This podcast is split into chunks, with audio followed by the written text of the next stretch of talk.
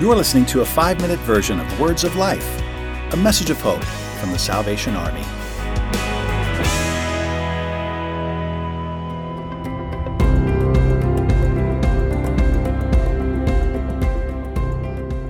Welcome. No TV experience is complete without an adventure documentary show such as The Amazing Race. Sarah travels countries and lands waiting for God to fulfill his promises. And let's just say her partner, Abraham, isn't always the best teammate. Our trip is recorded in Genesis 11 through 23.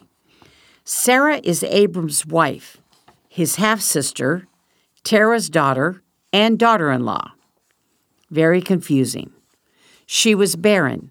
In her culture, her value would have been tied up in the number of sons she had. At this point, her identity is tied to her husband. There's pressure. The family is living in the Ur of the Chaldeans, one of the greatest cities in the ancient world. Sarah was 65 and Abram was 75 when God first spoke history changing words to Abraham. Sarah and Abraham had both lived in Ur the Chaldees all their lives. God said, Leave your country, your people, and your father's household, and go to the land I will show you. In Sarah's mind, we would have to wonder if the call was to Abram. But what about her? Was there a place in God's plan for Sarah? Was there a blessing for Sarah?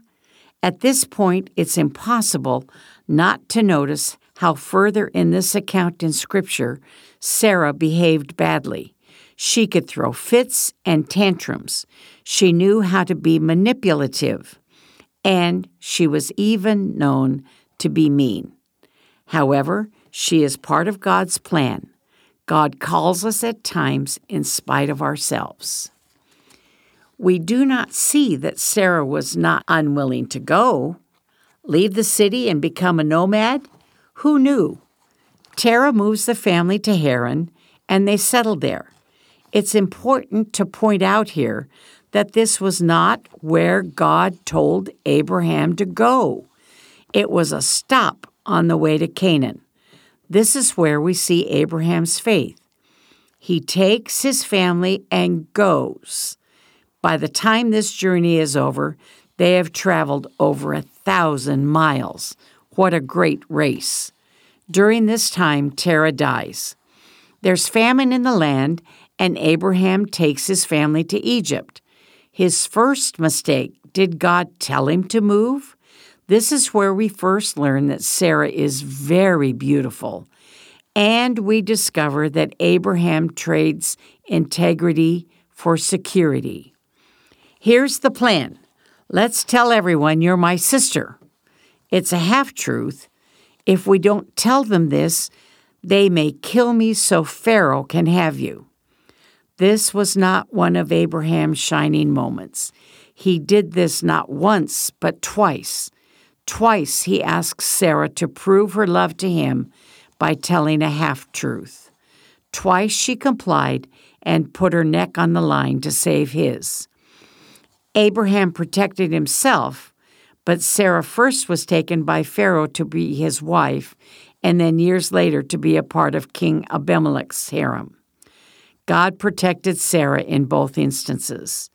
Consequences Did she lose her identity after this?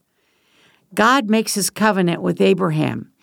Abraham questions, How can this be? Me become a great nation when I'm childless? We do not have a record that Abraham shared this bit of news with Sarah. We do not see that God talked to Sarah. Sarah fights back. It shows her foolishness in the matter of Hagar. Sarah doesn't know the plan, so she decides to take matters into her own hands. Thanks for listening. To hear the full version of this week's episode, subscribe to Words of Life on your favorite podcast store or visit SalvationArmySoundcast.org.